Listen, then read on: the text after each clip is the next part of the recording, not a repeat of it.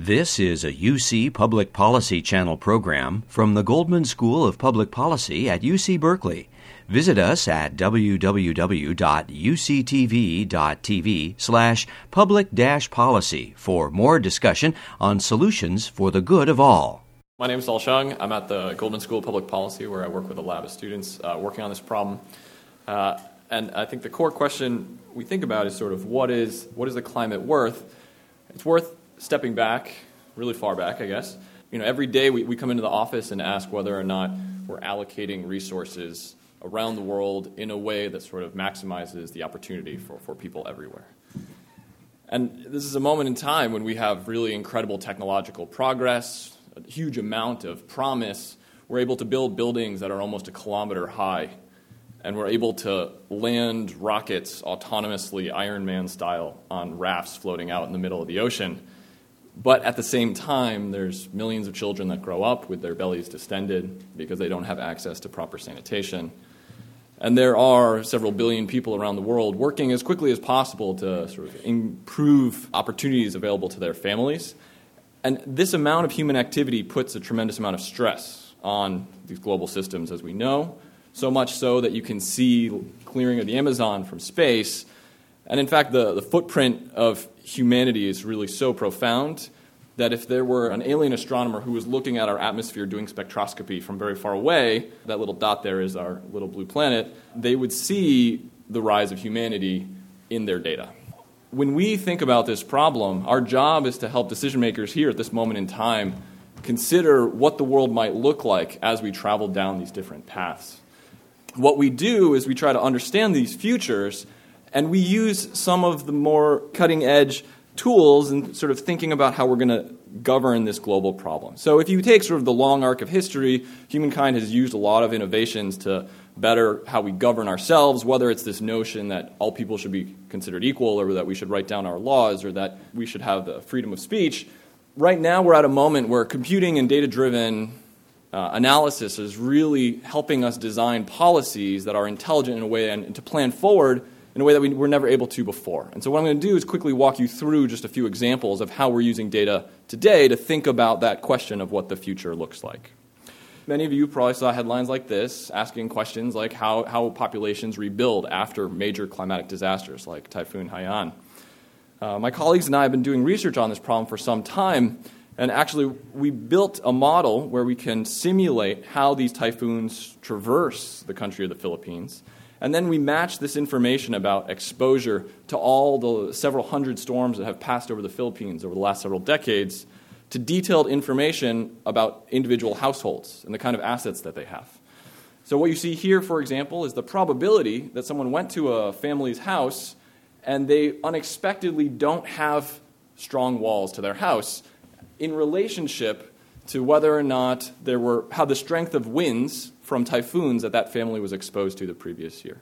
And so what you see is that in years when families were exposed to stronger winds, they also had a lower probability of having their walls. And you can actually repeat this sort of exercise for a variety of other assets, things like whether they have electricity or toilets or television. And we see that as families are exposed to more intense storms, there's less chance that they actually have the assets that they may have invested in the past. The only thing we don't see a reaction to is cars. But that kind of makes sense because you know people have like about six hours of warning before a storm hits, so they drive their car up to the top of a hill where it's safe. It's much harder to move your refrigerator uh, that quickly. But these kinds of losses have real impacts on the family's consumption. So on the right there, you see how much they reduce their spending after these storms on sort of critical inputs to the family's health, on food, nutritious fruit and meat and eggs these types of changes in spending patterns have real impacts on the family's well being. So, what we see here, you see this solid gray line, we see that the probability that infant females in these households die after these storms rises dramatically afterwards, in part due to the disinvestment in these sort of important factors, things like healthcare, uh, and, and, nutritious foods. And we actually are able to trace out this mortality and understand when these children were born. We see that right after a storm occurs, there's a spike in infant mortality, but more than half of these girls that die are dying so far in the future that they weren't even conceived at the time that the storm hit. So it's through tracing out these types of pathways that we see that it's really the decline in the local economy that is leading to the hardship and causing this storm to sort of have information translate forward and impact uh, these children many, like several years down the road. When we do these calculations, it helps us think about the overall cost of what these storms are doing to uh, the overall cost of these storms. And on the left here, you see sort of historical estimates of what the economic burden or the human cost of these storms might have been. These are the numbers you might see in the newspaper. But by our calculations on the right, we actually see that the human toll and the economic toll is roughly 15 times larger than we previously thought. Now, this is not just a problem for the Philippines. There have been over 6,000 storms on the planet over the last several decades. And so, what we do is we try to understand how different countries around the world are responding to these events as they occur, sort of out of our control. What we see is when we look at sort of the economic growth of countries, entire countries, as they get struck, they actually, the growth slows down and they decline after a storm strikes them, so much so that we can actually see the fingerprint of these storms in the macroeconomic trajectory of countries more than 20 years down the road after the storm occurs what this research is doing is it's helping us realize that if you sort of compare these storms, so this is a graph the economists put together, sort of talking about these results. Compare these, these events to other types of things we talk about in the news all the time as major economic policies, whether it's tax increases, currency crises, and we see that the storms themselves actually have an economic impact on the same sort of order of magnitude. And so we ought to be thinking about these events as, as economic events and the top line is sort of if we compute for the world what these storms might cost, if we dial up climate change, it's on the order of about $10 trillion globally. So, a question that's natural to ask is what, how populations respond to these sort of large economic crises caused by the climate. What you have here is looking back in time at a bunch of different civilizations around the world and the orange bars are periods of major social unrest and instability. Whether you're looking at the collapse of the Maya on the top left, uh, the collapse of Angkor Wat on the right, or maybe the rise and fall of dynasties throughout China. And the black lines are different data put together by folks called paleoclimatologists, where they're digging out you know, dirt from the ground or the bottom of the ocean or taking samples from trees to reconstruct what different patterns of climate have been in the past. And what they see historically over and over is that periods of major instability have occurred during periods of major climatic change. So, a question we've asked is what happens today? In the modern world, are we immune to these types of uh, events? And so, to answer that question, we looked at the El Nino La Nina Southern Oscillation. And so, folks here in California all know what this does. Basically, it's a flip flopping of what's happening in the Pacific.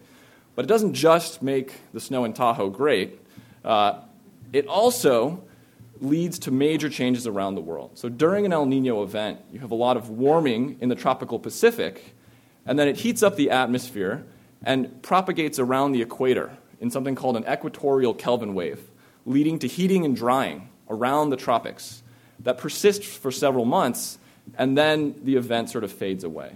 And so, what we did is we tried to map out the different people around the world who were getting hit by this large wave in the atmosphere, that were experiencing these large heating events.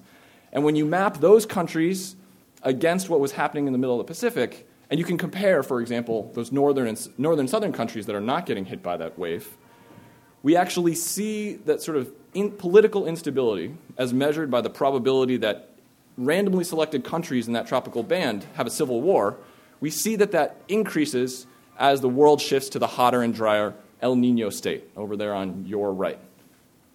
So much so that actually shifting from the cooler and wetter state to the hotter and drier state roughly doubles the global risk of civil conflict throughout the tropics. Whereas if you look in those places that were too far nor- north and too far south to be hit by this wave, we see no change. And there are civil conflicts throughout those regions, but they're just not coupled to the global climate. Now, this is just one analysis of a single data set. And what you see over here is that same sort of result I was just showing you. The green region is the, the region of countries that are getting hit by that wave. But what we've then done is we've looked at a bunch of other studies by our various colleagues in the field, and we found that whether or not you're looking at individual countries in Africa, looking at regions within those countries, looking at individual pixels, or even going into a pixel and zooming in on individual villages, say here in this study in Tanzania, we see over and over the same sort of relationship. Whereas the climate shifts towards these more extreme ranges, sort of very high temperatures or extreme rainfall, we see rising rates of violence and social conflict within these communities. So this seems to be a very generalizable fact. And what has been really nice is that up until very recently, our government was actually listening to this type of research and incorporating it into how they were thinking about and designing uh, public policies going forward. Now, those things that I've just been showing you, they're pretty sort of dramatic, like conflicts and storms. But the thing that really keeps me awake at night are the really subtle changes that are very hard to notice and that are easily easy to go by, uh, perhaps unnoticed. So these two results are, are graphs from my colleagues showing that the things that are the fundamental building blocks of our global economy, things like a corn plant here on the left or an individual worker on the right, as the temperatures go up, people tend to be okay or plants tend to be okay up to a point and then they start to decline fairly dramatically. Okay? So on very hot days, people work less, corn grows less effectively. And what happens if you think about these sort of building blocks of the economy all declining in productivity at higher temperatures, when we add them up and think about what the larger economy does as a whole, it ought to mirror this type of behavior. And when we look at the data, whether we look globally here on the left or at just counties in the United States on the right, we see exactly that kind of pattern. where as we shift towards higher temperatures, economic productivity declines. And that leads to sort of less assets, to less wealth for our children and for ourselves in, the, in future periods. But now, one of the keys here is that actually, if you're too cold, if you're a really, really cold place, warming up is actually kind of good because you're going up this hill for a period of time. But then once you cross the peak of the hill, then you start declining. So, too much warming is bad. And what matters a lot is where you start out on this curve on the left. So, we've taken that curve and looked around the world and done simulations of what the future world might look like. And so, what you see on the top is the change in economic growth simulated from climate models about going, traveling along business as usual trajectories. And you see the places around the world that are hot today, they're on the downside of that hill. So they're being harmed by additional warming. Whereas places that are very far north, they're pretty cold, so a little bit of warming is good. So they actually benefit from climate change. And so, in these sort of economic trajectories down here on the bottom, you see that places that are cold, like Europe, they might benefit, but places throughout the tropics, for example, and, and the subtropics, places like South Asia, they decline quite dramatically. And so, what that means, sort of, for the world as a whole, is several different things. First, the global economy, on average, is expected to be substantially poorer in a world that warms significantly. But you can see there's a lot of uncertainty it's possible that a variety of things might happen. So, climate change actually increases the amount of uncertainty about what might happen in the future. And as I was showing you before, the tropics, those places that are very hot, those also are places that tend to be very poor already today. And so, what we see is that roughly the poorest 60% of the world bears the brunt of the cost of climate change, whereas the sort of the wealthiest 40% of the world suffers substantially less. So, this increases global inequality. So all of this work sort of together helps us paint a picture for what people for what the future might look like. So we can sort of see in more detail and, and see more vividly uh, what the world might look like. For example, here on the left, the colors indicate sort of temperatures in a world under business as usual versus one where we have strong mitigation. And the night lights of the human activity underneath have been rescaled to illustrate the trajectory in that simulation I just showed you you can look at these and ask, well, you might look at the one on the left and think this looks quite scary and that we should all be really pessimistic and go hide under a rock. But I would tell you that you should not be so pessimistic. You should be quite optimistic, actually. This is the first time in human history where we had the types of tools available to us so we can look ahead and see what's happening in front of us and have an open dialogue and an intelligent discussion. In the past, decision makers were depending on you know, like looking at the stars or rolling the dice to try and sort of see ahead. Now we have data and computing that allow us to do this in a way that we can have a discussion and consider what is the world we want to live in uh, for, for ourselves and, and to give to our children in the future. Thanks a lot. I'm going to move the discussion. Sol was talking a lot about damages, and he's been doing tremendous work uh, with his colleagues and others in the field, thinking about you know, what the costs of climate change are. So I'm going to move it over to think about the policy response. So, how do we design policies to respond to this daunting challenge? There's a bunch of people doing this important work to really understand how these climate change damages are manifesting. And there's an associated effort to try and aggregate or integrate all that work and estimate the cost, the damage done by a ton of greenhouse gas emissions. And all the questions that were raised about uncertainty, all that stuff notwithstanding, can we start to zero in on what a cost of a ton of carbon is? Um, and there's lots of uncertainty, so that graph begins to show you over there. That's sort of the range of estimates. But if you sort of squint at that picture, the central estimate is about $45. And we can argue about whether that's too high or too low, but zeroing in on what we think that number approximately is is really important for a bunch of reasons. And one is informing policy, right? So what, is, what, do, we, what do we think about that number? A monetized estimate of what the damage done by a ton of carbon helps us start to think about what we're willing to pay to avoid that damage, right? Um, and even though all of us here, your being here suggests you're concerned, like I am, about climate change, and we may, in our sort of emotional state, think that we should there's we should be paying infinite amounts to solve this problem. That's not actually true, right? There's an opportunity cost every dollar we spend on climate change that could be spent on other good things like public education. Um, so it's important to think about identifying the most cost-effective ways to reduce greenhouse gas emissions um, and working to design policies to incentivize um, those relatively low cost approaches. And truth be told, there are going to be some mitigation options that aren't worth doing right now. The benefits in terms of avoided damages just don't justify um, the upfront costs at this moment.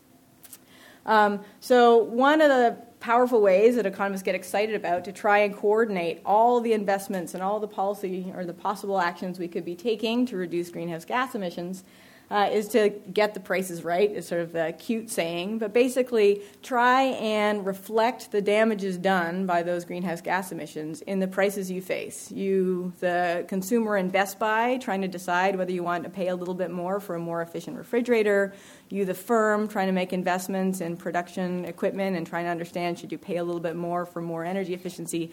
Those kinds of decisions, if we can internalize the externality, more jargon, or put differently, help you to see the true cost of energy consumption or carbon emissions when you're making your decisions. That's a very powerful way to try and find the, least cost options and deploy them um, quickly.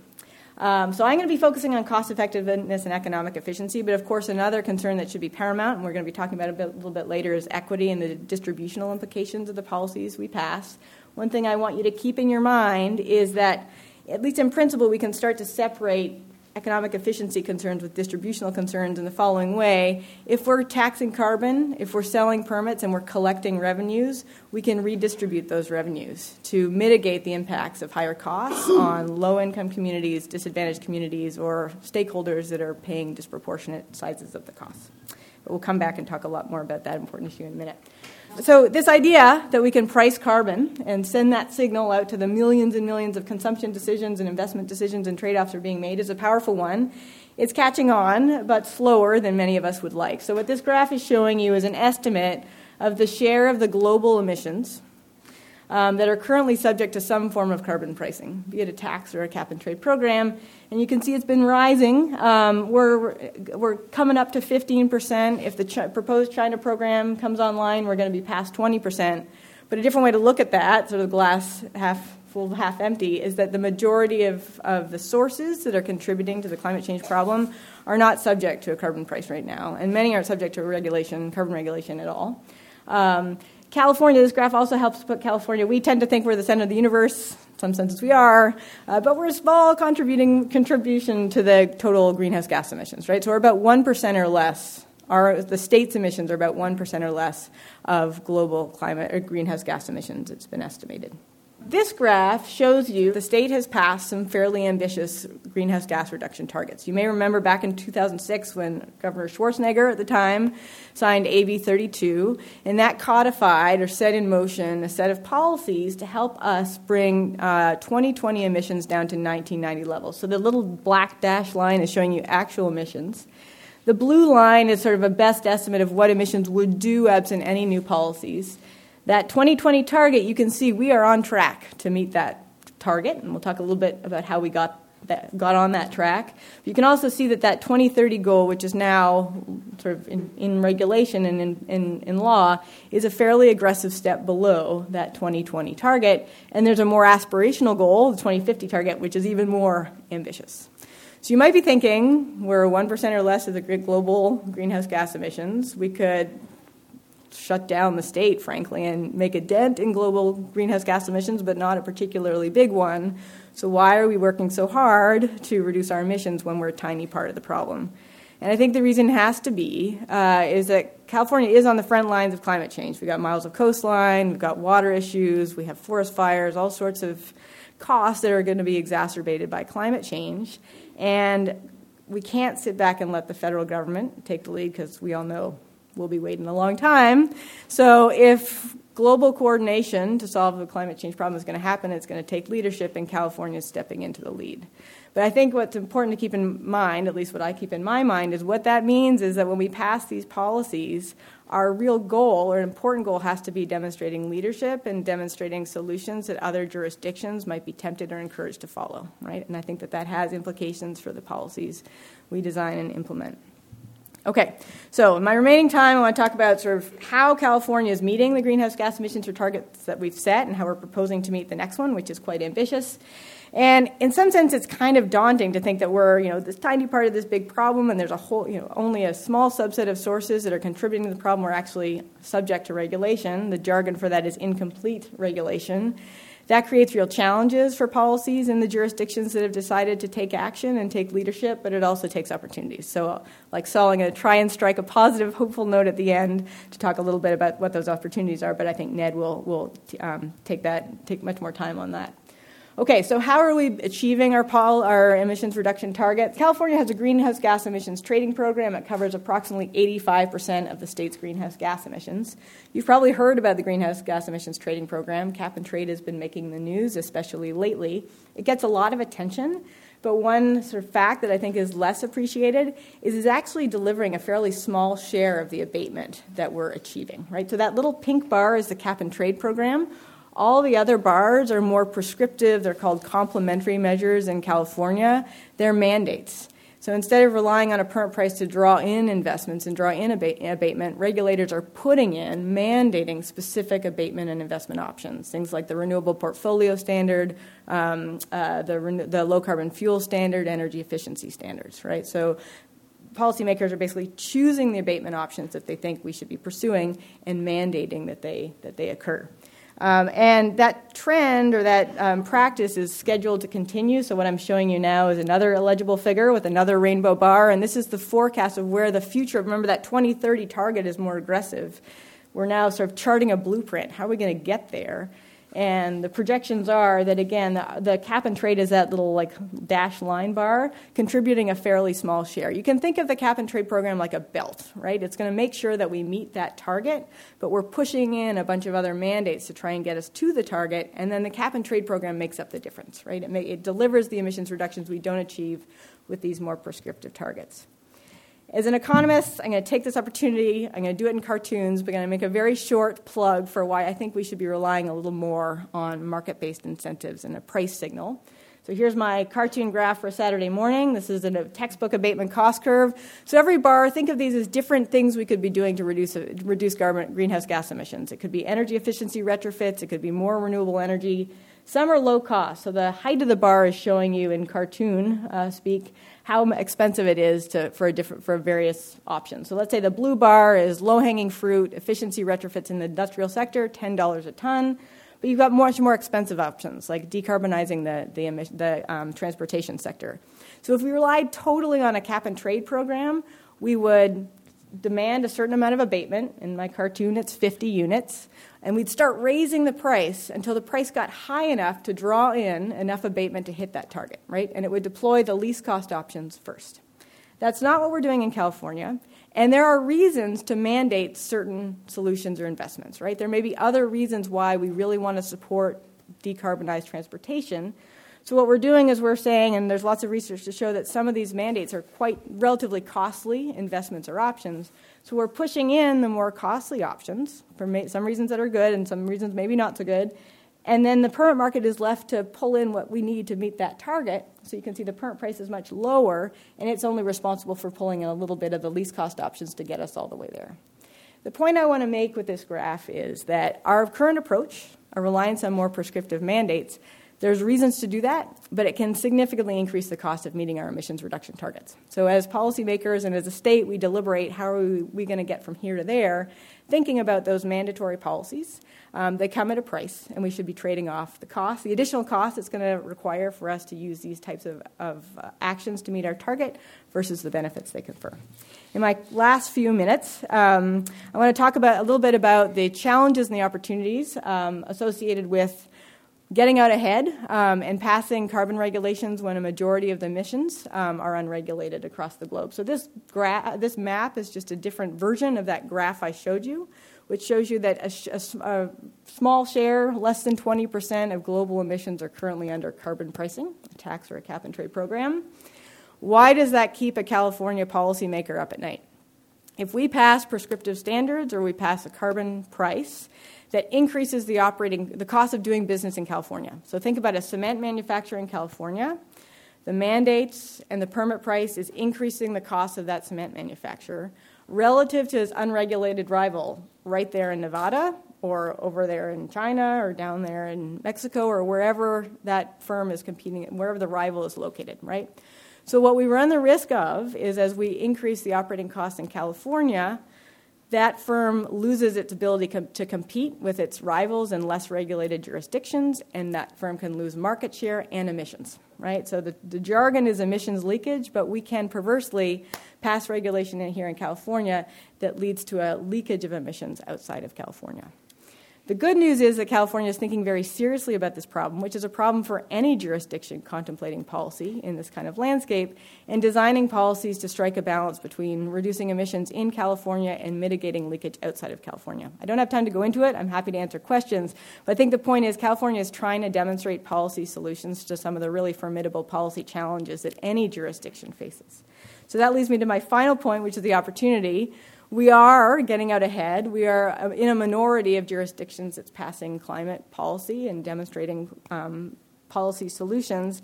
And so I think that um, if we want to make a dent in the problem, we need to demonstrate solutions that other jurisdictions can follow. So, in my mind, that means really trying to find cost effective abatement options so we can demonstrate um, lower cost or relatively low cost solutions.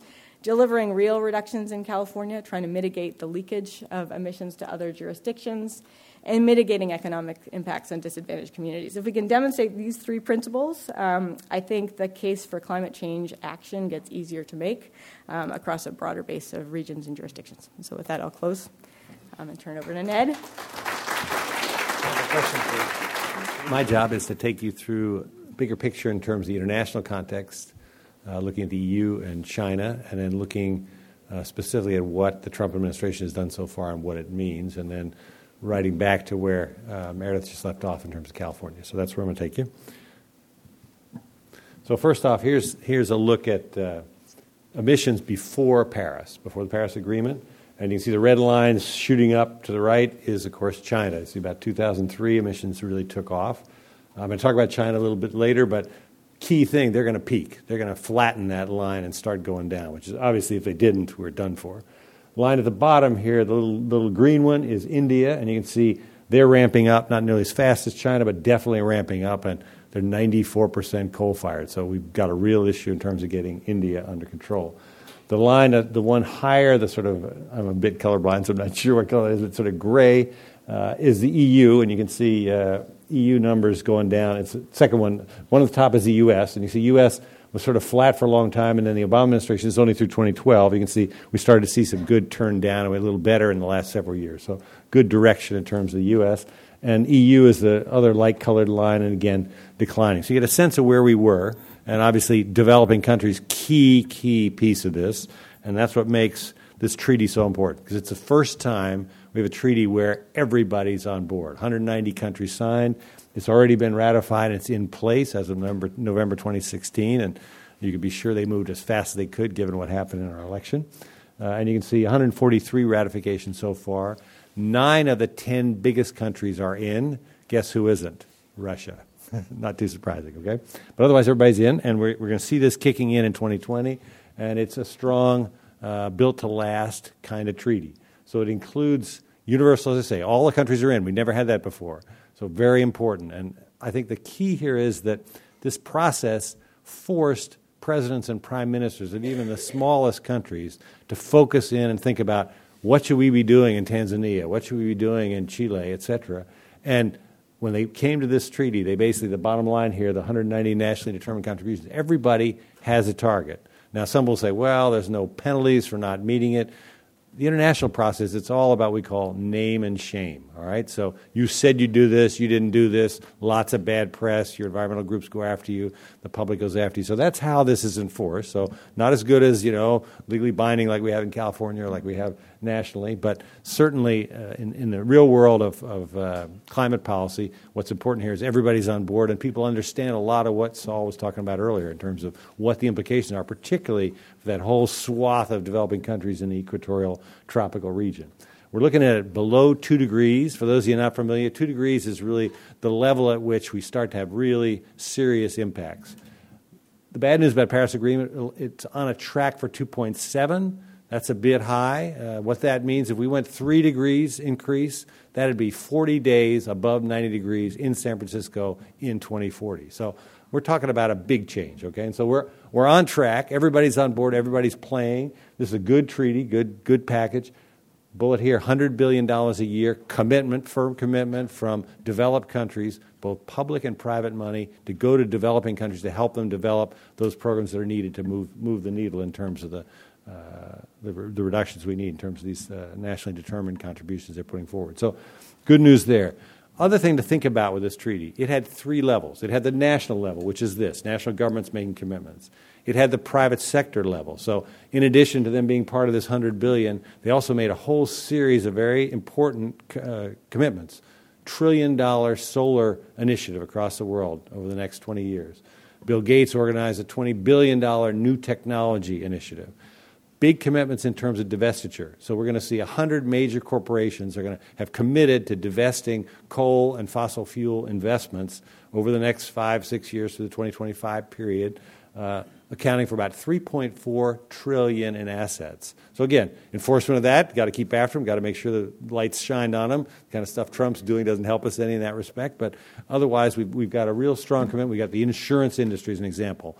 They've committed by 2020 to take 420 billion out of their portfolio investments. You know, insurance companies have lots of money to invest and not put it in anything on the fossil fuel front. Basically, looking at clean energy and those sorts of things. So we've got that level, and then the third level, which Governor Brown's been a big leader in, is this idea of subnational governments, cities, counties, states in different, you know, the states of Brazil, all joining in. I'll show you in a little while on the California thing how much that means. But basically, you're, you're, you're, basically setting a treaty that's not just national governments, a whole other bunch of players who are making even stronger commitments. So, very important treaty, very important opportunity.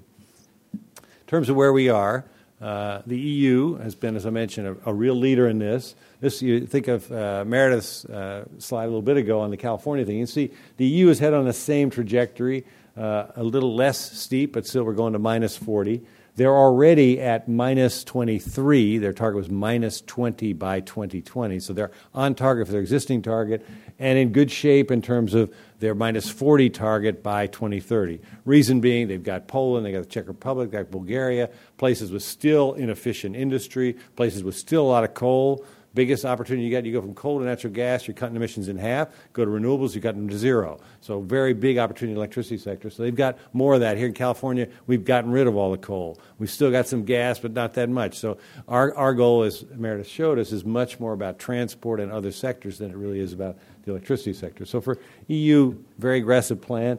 And most importantly, 2050, they're for minus 80. That's what you need across the board from all the big developed countries. And they've got a plan. I mean, Meredith said, you know, in our case, California, it's aspirational. We really haven't started to think about how we get to minus 80. EU's done a lot more analytic work and a lot more effort to really zero in on how we get there. It's still quite challenging, no question about that, but that's where we need to go. So it gives you a sense of the picture and where we're going. Uh, this is a look at the EU strategy in terms of uh, both 2020 and 2050. I just point to you that uh, in terms of their impact, here we're at 2030, the, 20, the, minus 40 target. We're still going to have a fair amount of coal and, and fossil fuel in the electric sector, okay? And in transport, we're not making as big a dent as we hope to make in California, okay? So those are important. Get out here at 2050, and obviously we're down to zero carbon. We're getting rid of all the coal in the EU mix, and we're doing pretty well on the cars. Again, they are a little less bullish on electric vehicles than we are here in California, and part of that's because you know electric cars depend on what fuel you use to produce the electricity. And here, we're not using coal. In, in, Europe, obviously, they are. Today, doing electric cars in Poland is a terrible idea because it's 80% coal, so it's actually higher emissions than it would be if you're burning gasoline. So we have a little different strategy for the EU than we do for California, reflecting the realities of that situation. But again, very encouraging in where they're headed and the fact that they've been able to hold 28 nations together uh, and they have to negotiate each time who takes how much of a target. And I can show you the targets for countries. You know, the Bulgarians, the Polands have easy targets. The Swedens and the Denmarks have 90% targets. So that, and they've agreed to that. That's the way it's been broken up in terms of the equity. Let me turn to China now for a minute. China, as you know, for many years was the problem. Many years we were trying to get them to do something. They'd talk, but they, they were recalcitrant. They dragged their feet in the negotiations.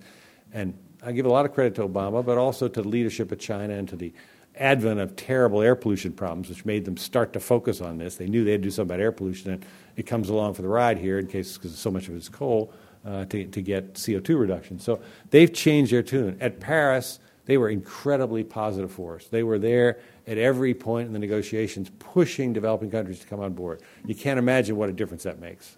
And I think the, the key here is what have they done on the, on the actual facts at home? They're, as I said, likely to reach uh, stabilization or basically a, a peaking of their emissions by 2025. They promised 2030. They're doing better than that. They've cut their coal use now. It's 60%, still a big number, but they've cut it to below 60% last year to 58%. Quite a move. They've shuttered a whole series of old steel plants, incredibly inefficient, shut down a whole bunch of coal plants and old, old facilities. They even have video showing these plants being blown up. It's great stuff. You want to watch on YouTube. But uh, basically, to make the case that they're really getting this job done, and they're going big time toward renewables. So they'll be at 20%. That's not as good as us. California's going to be 50% by 2030. But considering where they are, it's quite impressive. And in terms of investment, they're number one in the world in renewable investment. 103 billion last year an additional 32 billion in other countries where of course they're promoting solar because they're making the least cost uh, panels and so on. Uh, so they're, they're very active there. Uh, it'd be interesting who do you think is number two in last year's renewable investment? California. 63 billion in california. We are better than anybody else other than china uh, so again, good sign here. Uh, Meredith talked about the cap and trade. China will put a countrywide cap and trade system. They're doing it on a state basis, a province basis so far. They're going to do a full scale cap and trade program next year, uh, and they'll link up potentially with the EU and, uh, depending on how things go, someday, someday potentially with California as well. So the good news here very aggressive, and they've been aggressive with Trump. I mean, uh, when he made his announcements on March 29th, they blasted him, said brazen disregard for responsibility for the, the future of the, the planet, you know, just very tough language. Uh, now, Xi Jinping didn't say that last week. He had other things he had to deal with, but you know, in terms of the basic thrust of this, very promising. And so you've got the two biggest players in terms of emissions beyond us, uh, you know, EU and China, very committed. And India, similar kind of thing, not as aggressive, not as public as China, but again, on board. We always had, in the treaties, we were always trying to isolate India, because if China went along, then India couldn't stand to be by itself. And now China's really on board, and so India is talking the same game. A little less in terms of the implementation, but still quite promising. We're hopeful there. Okay, U.S. context. This is what you've been hearing about the most, and uh, it's been depressing. I'm sure you felt the same way I have listening to this stuff. Uh, we had a, a, good target, tough target, 26 to 28 percent below 2005, set up by the Obama administration. It was going to be hard to get there, but we were going to get there, I think. There were a number of good plans in place to get there. Uh, the Trump administration has tried to dismantle this. First piece is they've announced they want to take apart the Clean Power Plan. Not so easy to do. There'll be some real legal challenges, but what's troublesome here is, of course, Clean Power Plan is about requirements for states to come up with plans to reduce emissions from the electricity sector. No problem here in California, no problem in New York, no problem in Maryland, but you got the Alabamas and the West Virginias and the Wyomings who are going to welcome this news that they don't have to do this, and so they will drop off of here. What's important, though, and I'll show you in the next slide, is the markets are pushing you away from coal anyway. So we'll, we'll actually not see as much loss as you might think from hearing the press coverage of what's happening with this uh, clean power plant. Second one, very important for us in California, they've suggested they want to reopen review of the tough car standards that are identical here in California and nationally, including electric vehicle kinds of standards, for vehicle after 2021, so the model year 2022 through model year 2025. Uh, they're reopening the review, and some would say, well, what's that mean for us in California? I'll explain that in a minute. There's some good news there on that front. They've also talked about withdrawing regulations that would require monitoring of methane, a very high global warming gas that comes from natural gas and landfills and, and so on, uh, from uh, oil drilling and, and, that kind of thing. They want to weaken those standards. They've uh, made it clear they're letting those two pipelines go forward. They proposed changes to the mountaintop removal mining regulations that were adopted just before the end of the Obama administration. So some bad news there. And of course, they've been talking about withdrawing from Paris. My sense now from talking to people is that they're more likely to stay in but weaken the plan, which is no, no, no good thing there. Um, so let's look now for a second at what's the silver lining here in terms of where we are. First off, prices for natural gas and renewables in most utility markets around the country are much lower than coal. So, and you've seen, if you watch the press coverage, Major, the president of American Electric Power, the biggest coal fired utility in the country, said, We're not changing anything. We're not going back to coal. You kidding me? It's cheaper to do gas, cheaper to do renewables. That's where we're headed. And that's what we've heard across the board. So even though they're weakening the plan and Wyoming won't have to have a plan, the fact is, even in Wyoming, you know, wind is quite competitive. So, and, and, you know, they're even thinking about shutting down some of their mine mouth plants earlier than they planned because wind is so competitive and gas is, of course, quite available and cheap in Wyoming as well. So, that picture is very promising. And, and if you look at our plan, the bulk of the emission reductions were to come from this CPP, from this electricity sector. So, good news is, won't be as good as we would have had, but in terms of overall, it's in, the next four years, certainly we're, we're still going to see the reductions that we were hoping for to a large, large extent. On the car front, uh, what's interesting here is California, under the 1990 Clean Air Act amendments, has the right to set its own more stringent standards for vehicles. They're the only state in the country to have that authority. Henry Waxman, you can thank for that in the 1990 amendments. And that law, that is in place. California already received the waiver under the law for the standards we have through 2025. So it's not like we have to go and ask for a waiver. We've got status to continue the plans we have. So for our market, we can continue to meet the 2025. Now, Pruitt's made noises that he might try to pull back the waiver. That's never been done, not to say they won't try. Uh, lawyers say they have a really tough time. You've done all these scientific findings, all this other stuff, so that it's a very difficult task, but may well try it. Obviously, the auto companies wanted this, and, and they'll get, uh, ostensibly, they'll get their piece of the market. The other piece to remember is other states can opt into the California plan. So if I'm sitting in Maryland, I can pass a law saying I will follow California's car standards rather than the national standards. At the moment, the two are the same, so it doesn't matter. But there are 13 states currently that follow California's standards. So even if they are successful in rolling back the model year numbers for the rest of the country, we've still got 40% of the new car market is in those 13 states plus the District of Columbia and California. So, yes, we'll see an impact, but not a very big impact in the near term. Remember, this is model year 2022 to 2025. California standards run to 2025. So, really, uh, and if you look at the numbers, the amount we get from the cars piece of this is a small amount. You know, the big number is the utility sector number. So, again, bad news, troublesome, very bad messaging, hurts us in terms of our overall vision and in terms of the international global market. But in terms of the facts, we're in, we're in pretty good shape in California, and I think we can hang in there. Uh, the question will be if, if we want to go forward in the 2026 to 2030 timeframe, because there's no national standard yet set for that. The Obama administration hasn't done it.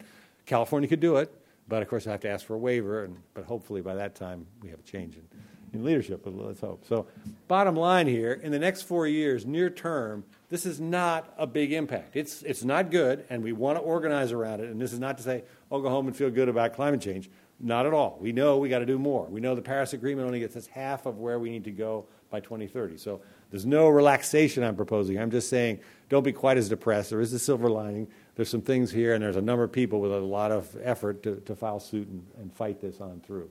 The thing I see as the biggest near term impact is the bully pulpit impact.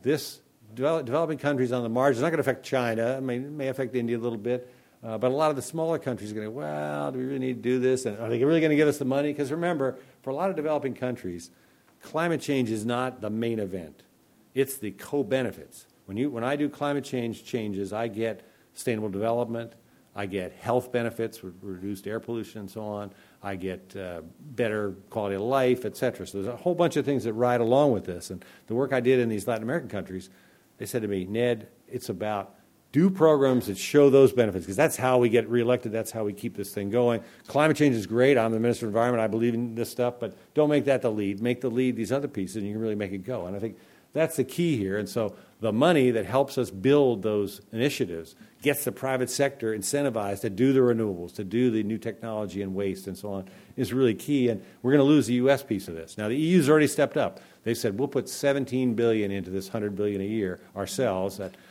doesn't quite offset all of the U.S. effort, but it's a good piece. So that, again, promising signs. China has set up a huge infrastructure bank to fund developing countries to do things that obviously benefit Chinese industry, but also are positive from a climate perspective. So, what more can you ask? So, this is so some good things here. We aren't hearing this, and I had a meeting, a, a session last week with the EU lead negotiator. He said a little of this, but he said, you know, we're going slow, but we want to see what Trump. We don't know what Trump's too unpredictable. We're not sure, but we're going to come out guns blazing by the end of the year if this continues. We're, we're, we're, doing our stuff. We're continuing to push on this stuff. But for the moment, there's lots of other reasons we're taking it easy, but we're going to, we're going to be there and step up. So, some good sides there. Okay, let me stop on that. California now, Meredith covered this nicely, uh, so I'll jump right to the one other piece she didn't talk about. And in addition to the good things that the governor's doing here and the state is doing, he's also got something called the Under Two Coalition. And this is a, a group of, uh, started by California and the, and the governor of Baden Württemberg. And it's designed to bring in all these cities, counties, states, other players, NGOs, and so on, with real commitments for climate change and things that they will measure and they will report on. So this is because this is all about local stuff. You know, it's all about the Port of Oakland. It's all about, you know, when you say, what do I, what do I need to do about climate change? There's all these things we need to do right here at home that add up to the overall program. So this is a very important initiative and, and one that's he's now got uh, Sweden joined last week, so there's 34 countries in this, and he's planning a major initiative next year uh, toward the end of his term, September, bringing everybody together to San Francisco. It'll be linked to the 2018 stock taking that's done internationally, so it'll be a huge event with all these countries and all these subnationals here in San Francisco. Again, designed to call attention to the fact that there's a lot going on in the rest of the world, and, and the rest of the world is really committed to this uh, even if our national administration is not. Okay, let me get Carol up here and uh, welcome her to talk about uh, the equity issue. It's been interesting for me to hear the presentations so far because they bring up a lot of issues and they really set the stage for mine and set the stage for some of the trade offs and tensions. I'm going to talk about equity. Um, Mer- um, Meredith talked about efficiency, and they don't quite always mesh, but they but when but they do mesh in funny ways and unexpected ways. In other words, sometimes things are cheaper um, and have a better impact on equity. So it's not really a, um, a, as much of a contradiction as one might think. So what I'm supposed to talk about is really how do we build a political consensus and a social contract for this transition um, to a low carbon economy. And just that, what that means is not leaving certain groups behind and not having uh, certain groups pay a, a, disproportionate cost of the change or not get into, not benefit from the positive aspects of the change. This graph has been shown in more in one or another form um, by both Ned and Meredith, so that makes me happy because I don't have to explain it. But the point here is that there's different ways to get to a low carbon e- economy, and they affect different sectors of the economy. Obviously, the energy sector, um, also industry, also it turns out the construction uh, sector is really, really key here because we're rebuilding our energy infrastructure and that means building stuff, and that's the construction industry. Um, and in a way, it looks like, well, these are technical solutions and they won't have any impact on equity. Um, but they do affect industries, and therefore they affect jobs, and those industries are in particular communities. And uh, so particular communities are disproportionately affected.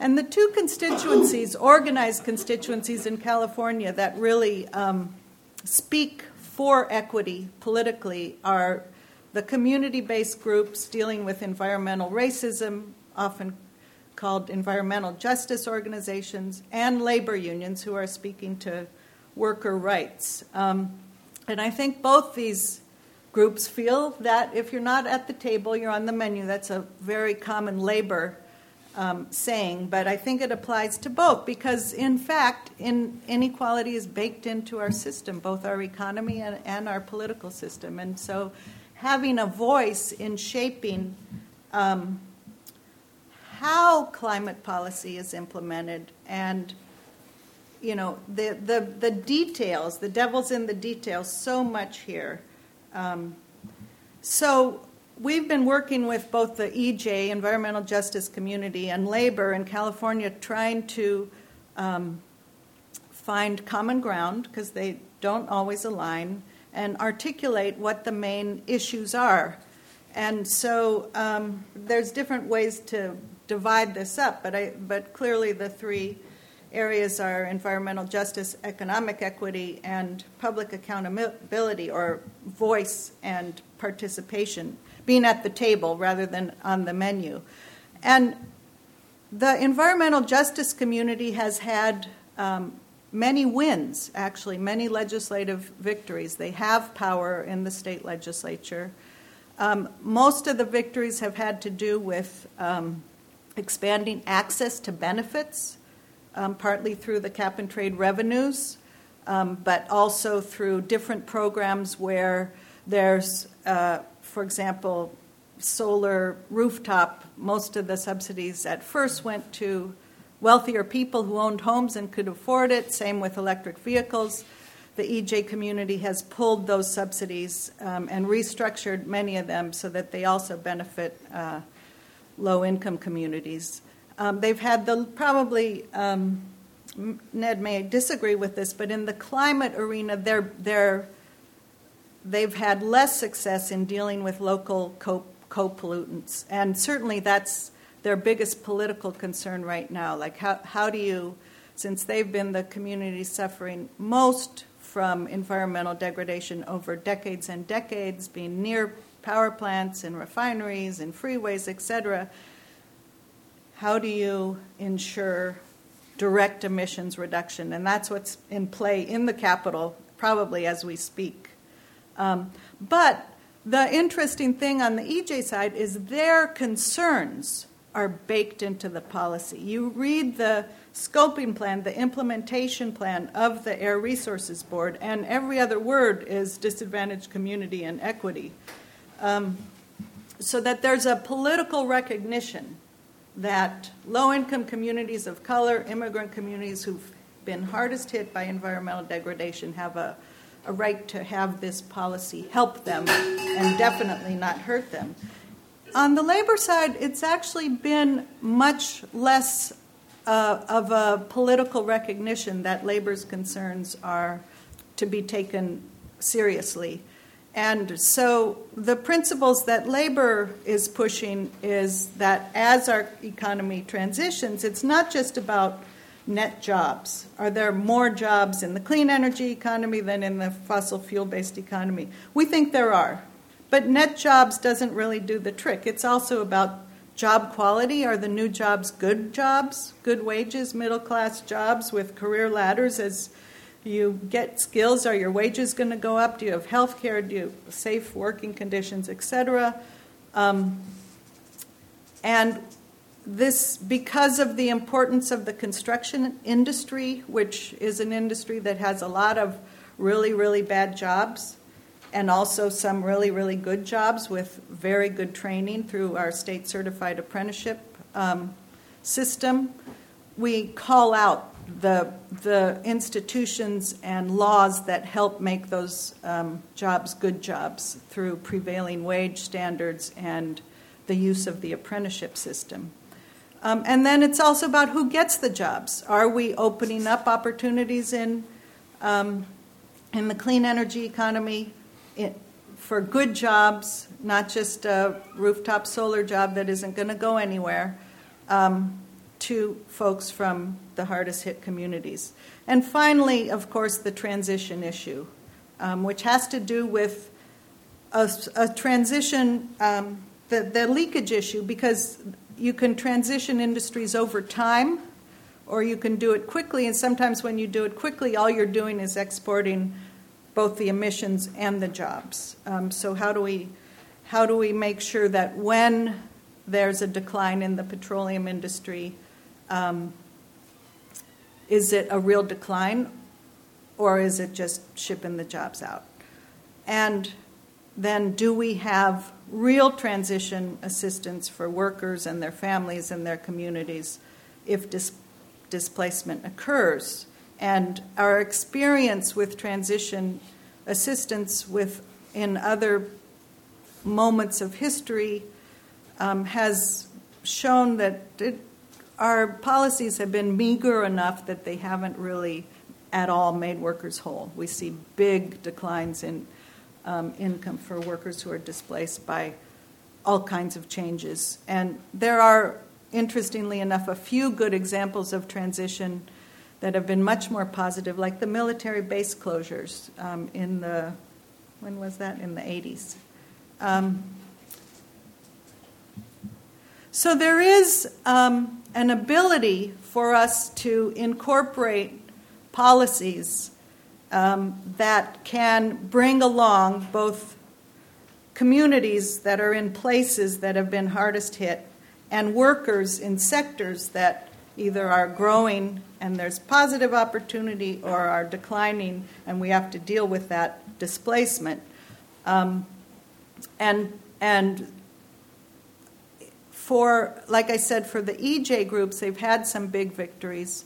For the labor groups, it's been very uneven with the good jobs created in the big utility scale renewables, and that's why you see the head of the state building and construction trades unions sign be at the signing when Governor Brown signed the 50% renewable portfolio standard, and that has allowed a building trades leader in California to, to be with to put real political capital into the SB 32, which is the targets for 2030.